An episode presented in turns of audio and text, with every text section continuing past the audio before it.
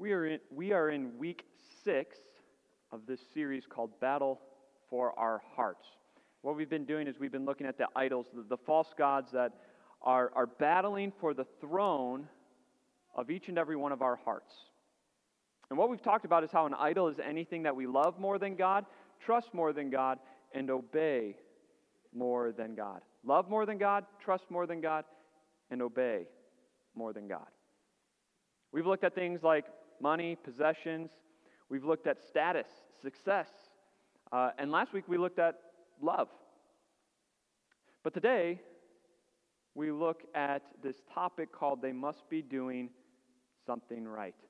We look at the influential people in the world and think that they must have it together, they must be doing something right, and they influence us. Over the last couple of years, and uh, the, the title influencer has been used more and more because of social media.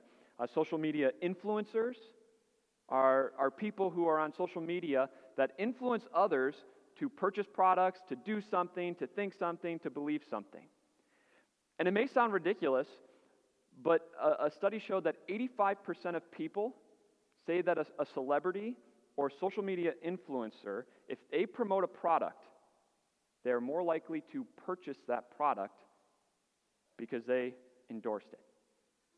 Not only are they more likely to buy it, but it also increases their confidence in that product.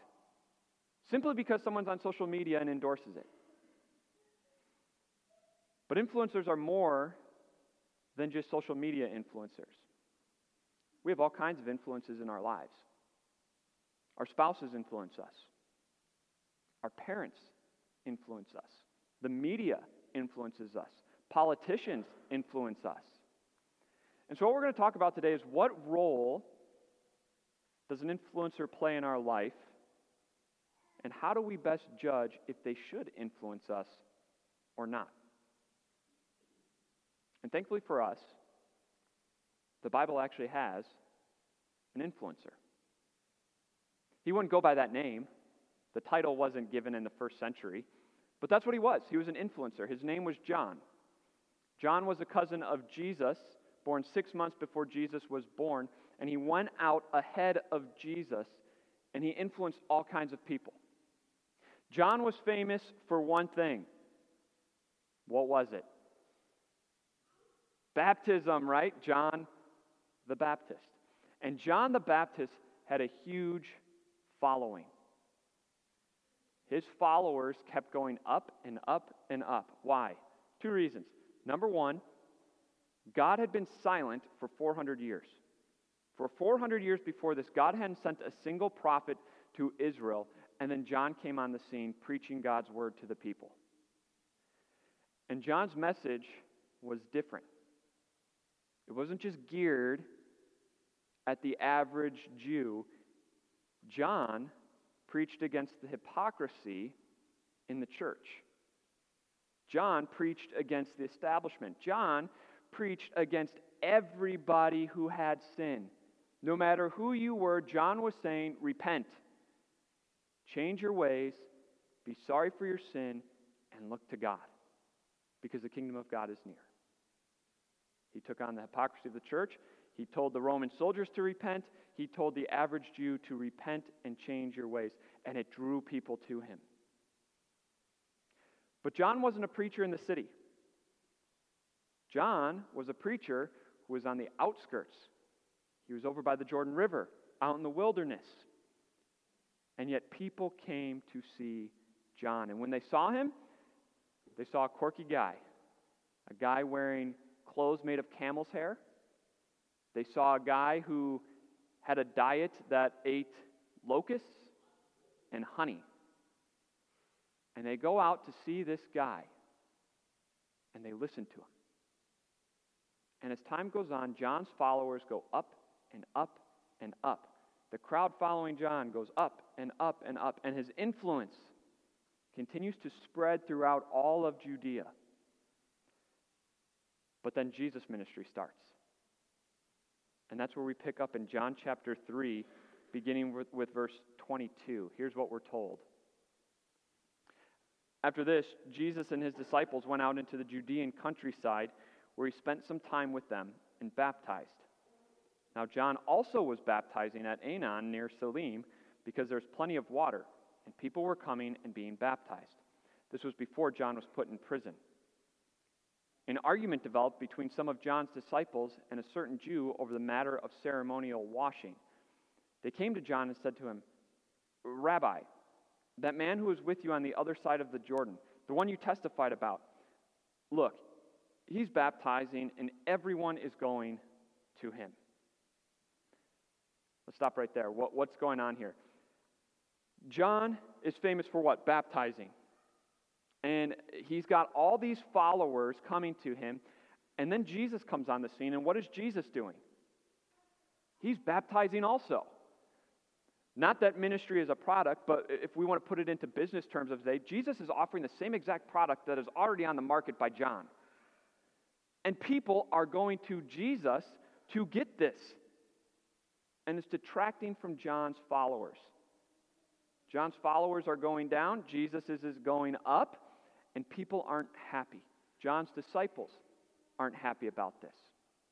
Because in order to follow someone in that day, you couldn't follow two people at once like social media. You actually had to follow them.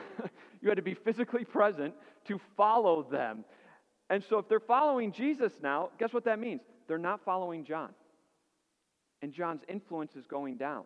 John's voice isn't being heard. John's followers are going to Jesus. And so John's followers pick an argument with a certain Jew over ceremonial washing. Most likely, it's all about who has the authority and who should be baptizing. John's followers are probably saying, look, Jesus' baptism, good, but it's not John's baptism. And so they come to John and say, look, Rabbi, uh, you know that guy you were on the other side of the river with? The guy you pointed out, well, here's the thing. He's baptizing too, and everyone's going to him. You're losing your influence, John. You're losing your influence. Here's how John responds. To this, John replied, A person can receive only what is given them from heaven. You yourselves can testify that I said, I am not the Messiah, but am sent ahead of him. The bride belongs to the bridegroom. The friend who attends the bridegroom waits and listens for him and is full of joy when he hears the bridegroom's voice. That joy is mine, and it is now complete. He must become greater. I must become less. Notice what John says. A man can only have the authority that's given to him from heaven. What do he recognize? That, that in that moment, John had the authority, John had the following, John had the influence because it was given to him from heaven. But when God takes that away, that's okay because it's given only from heaven. And then he has this great illustration, which is kind of lost on us because our marriages don't look like a wedding from the first century. But essentially, here's what a first century marriage looked like uh, there was the bride and the groom, the bridegroom. And then there was the best man, the friend of the bridegroom. Today, at our weddings, who does the best man hang out with all day on the wedding? The groom. First century, the best man hung out with the bride. He attended the bride, he helped the bride, he watched over the bride, he made sure that if any of the brides, if the bride had any need, he would make sure that it was filled. And he waited and he waited until the wedding party came, led by the groom, to the bride's house where then the marriage started. And in that moment, when groom comes, the friend, the best man, would hand the bride to the groom, and he had the joy of giving the bride away. John says, This is my joy. Jesus is the groom, the Christian church is the bride, and John says, I get the joy of handing the church over to the groom of Jesus Christ. And then what happens is the best man in that situation goes into the back. He's no longer the focal point. John says this is what needs to happen. Jesus needs to become greater. I need to become less. Not exactly a wise advice for an influencer, is it? Imagine a politician standing up and saying, You know what you need to do? Not vote for me, but vote for him or her. It would never happen. Imagine a, a social media influencer getting on social media and saying, I need my followers to decrease and go to that person who's offering the same product as me. Wouldn't happen. And yet, this is what makes John such a great influence because John isn't about his own ego. He's not about himself. Instead, what's he all about? Pointing people's eyes to their Savior. That's what made John so great. Is he pointed people's eyes to the Messiah. He needs to be greater. I need to be less, John says. So, what do we learn about this? What do we learn for ourselves today? Two things. First thing is your first point we are under the influence of those we follow. We are under the influence of those who follow.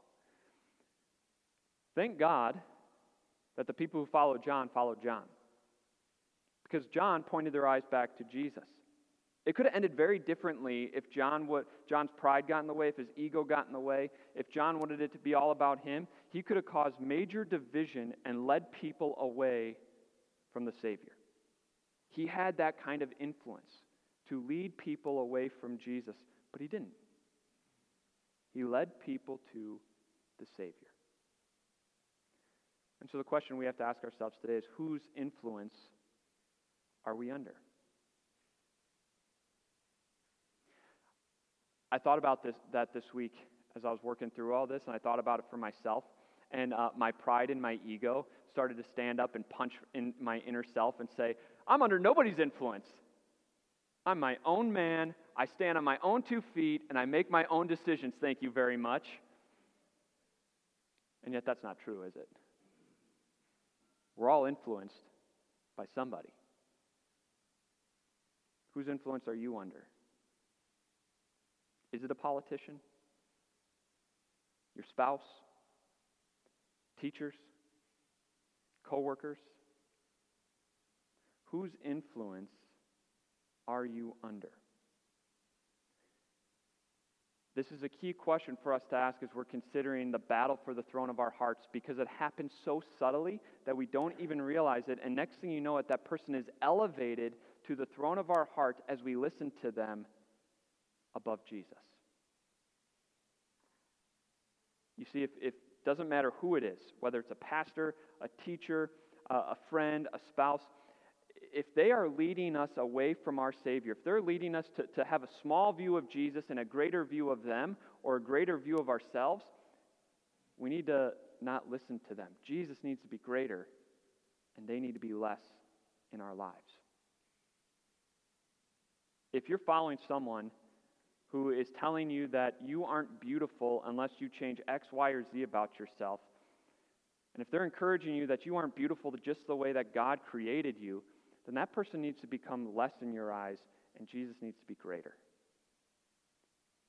If people of influence in your lives are, are encouraging you or, or telling you, influencing you to believe that your value, your worth, the fact that you matter is in anything other than the cross of Christ and his shed blood for you, they need to be less in your life and Jesus needs to be greater. If, if, somebody is influencing you to find your identity in, in the clothes you wear, in the job that you have, in your gender, in your sexual orientation, that person needs to become less in your life and Jesus needs to become greater. If you're looking for relationship advice, if you're looking for parenting advice and, and you follow someone and they're influencing you and you listen to them, but you never open up the Bible to hear what Jesus has to say about these things, that person needs to become less in your life and Jesus needs to become greater. Jesus needs to be the greatest influence in our lives. That doesn't mean you can't follow these people. It doesn't mean you can't listen and, and take what they say, but we need to discern what they say with what Jesus says. How is what they are saying, what are they leading us to believe? Where are they leading us to look? And is it in line with what Jesus says? If not, Jesus needs to take precedence. He needs to be greater, and they need to be less. And thankful, thankfully for the people, John was that kind of influencer. Jesus needs to be greater, I need to be less. And the same is true with the people that we follow and have influence in our lives. But we also learn something else. Christians care less for ourselves and more for Jesus. What do we mean by that?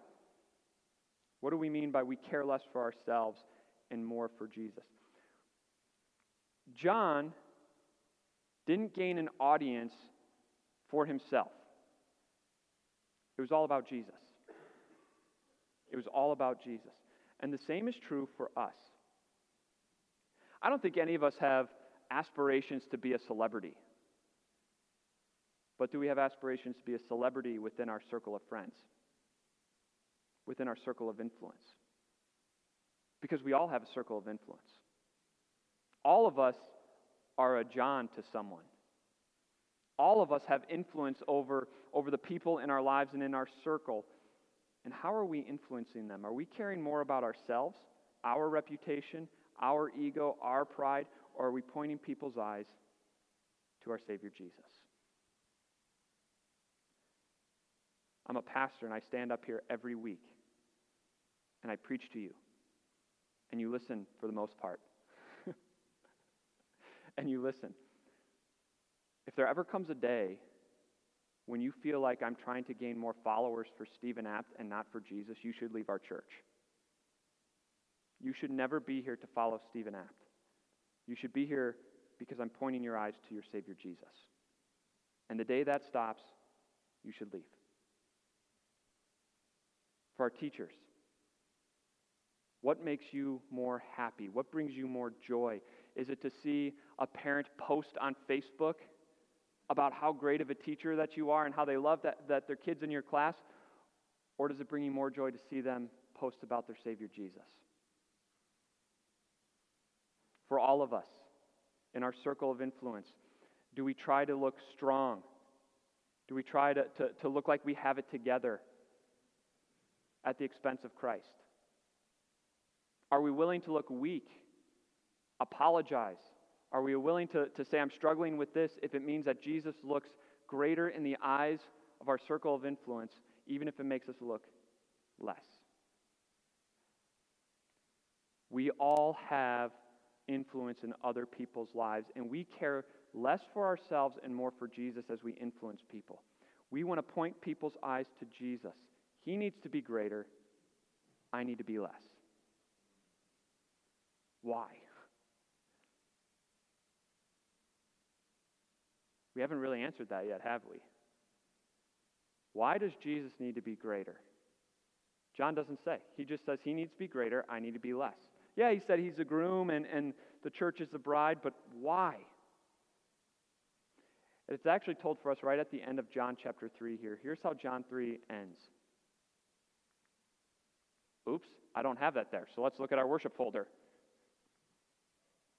Whoever believes in the Son has eternal life. But whoever rejects the Son will not see life, for God's wrath remains on them. Whoever believes in the Son has what? Eternal life. Jesus, Jesus, only Jesus. Whoever believes in Jesus has eternal life. That is something that John couldn't grant. That's something that you can't grant.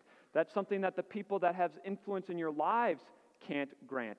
Only Jesus.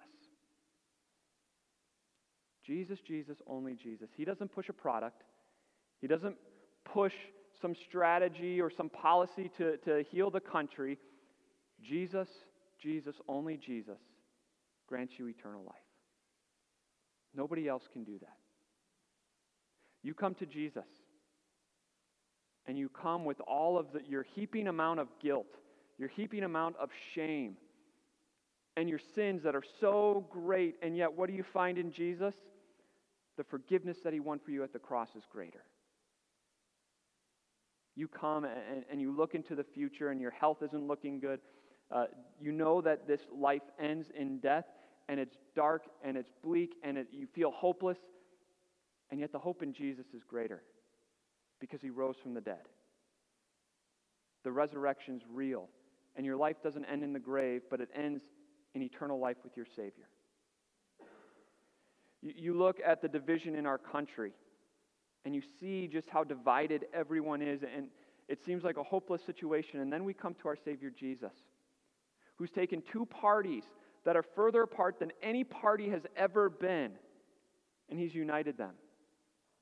And who are those parties? God and you. God and me. Jesus has reconciled you to the God of this world through the shedding of his blood. There is always hope in your Savior. No matter the division in your life, no matter the, the disunity, no matter, no matter what's going on, there's always hope because your Savior is the greatest reconciler that's ever been and can ever be. He's the God of this world, and through his shed blood, you have peace with God. There is nobody greater. Jesus, Jesus, only Jesus. John couldn't do that. Stephen Apt can't do that. You can't do that.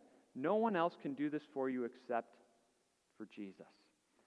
And when we know what our Savior's done for us, when we know the forgiveness and how great it is, when we know the, the, the hope of eternal life, it changes us.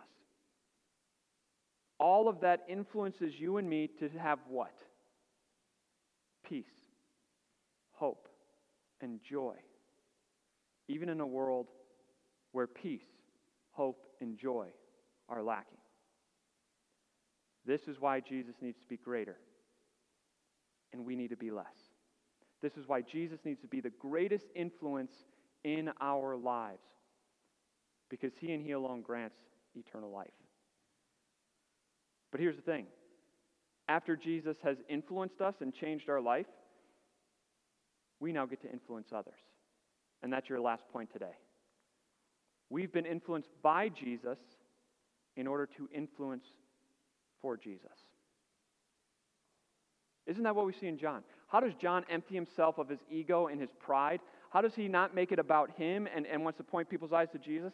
Because he's sure of eternal life. He's sure of the Savior Jesus and what, what he is, who he is, and what he would accomplish. And when you and I are assured of eternal life, when we have the peace and the hope and joy that come from the forgiveness of sins, we have been influenced by Jesus, so now we can go and influence others for Jesus. How? This is what that graphic is that you probably saw as I scrolled by it, and I hope you can see it. Uh, this is going to be posted on our social media this week. Five ways for you to influence others through social media. Number one, post something positive. Don't post something that's negative, but post positive things. Share a prayer, share a Bible verse, like, comment, and share what we post as a church so that it goes on your timelines and your followers see it. And then finally, be involved at church. As we take pictures here at church, you'll go up on our social media. People can see you and they can see the influence that you have. And th- through those actions, you will influence others for their Savior Jesus as you point their eyes to the God of this world who grants eternal life. We've been influenced by Jesus so that we can influence for Jesus. This is where people fall. They fall under our Savior Jesus, and we all look up to Him who sits on the throne the throne in heaven, the throne in our hearts. He alone changes our lives, He alone grants us eternal life. And so let's take that influence that's been had on us and go and influence others and point their eyes to our Savior. Let's pray. Dear Lord Jesus, we praise and thank you for John, uh, the influence that he had on others to point their eyes to you, the only Savior. We thank you for the influences in our lives uh, that have pointed our eyes to you as well. Guard our egos, guard our prides, and let them all point to our Savior, to you. Uh, let us have influence uh, over others and let us influence them for eternal life so that they too may be assured of the forgiveness of sins that you've offered to them, that you've won for them, the life eternal that you've won by the resurrection of the dead. Let us be assured of this and fill us with hope, joy, and peace every single day. In your name we pray. Amen.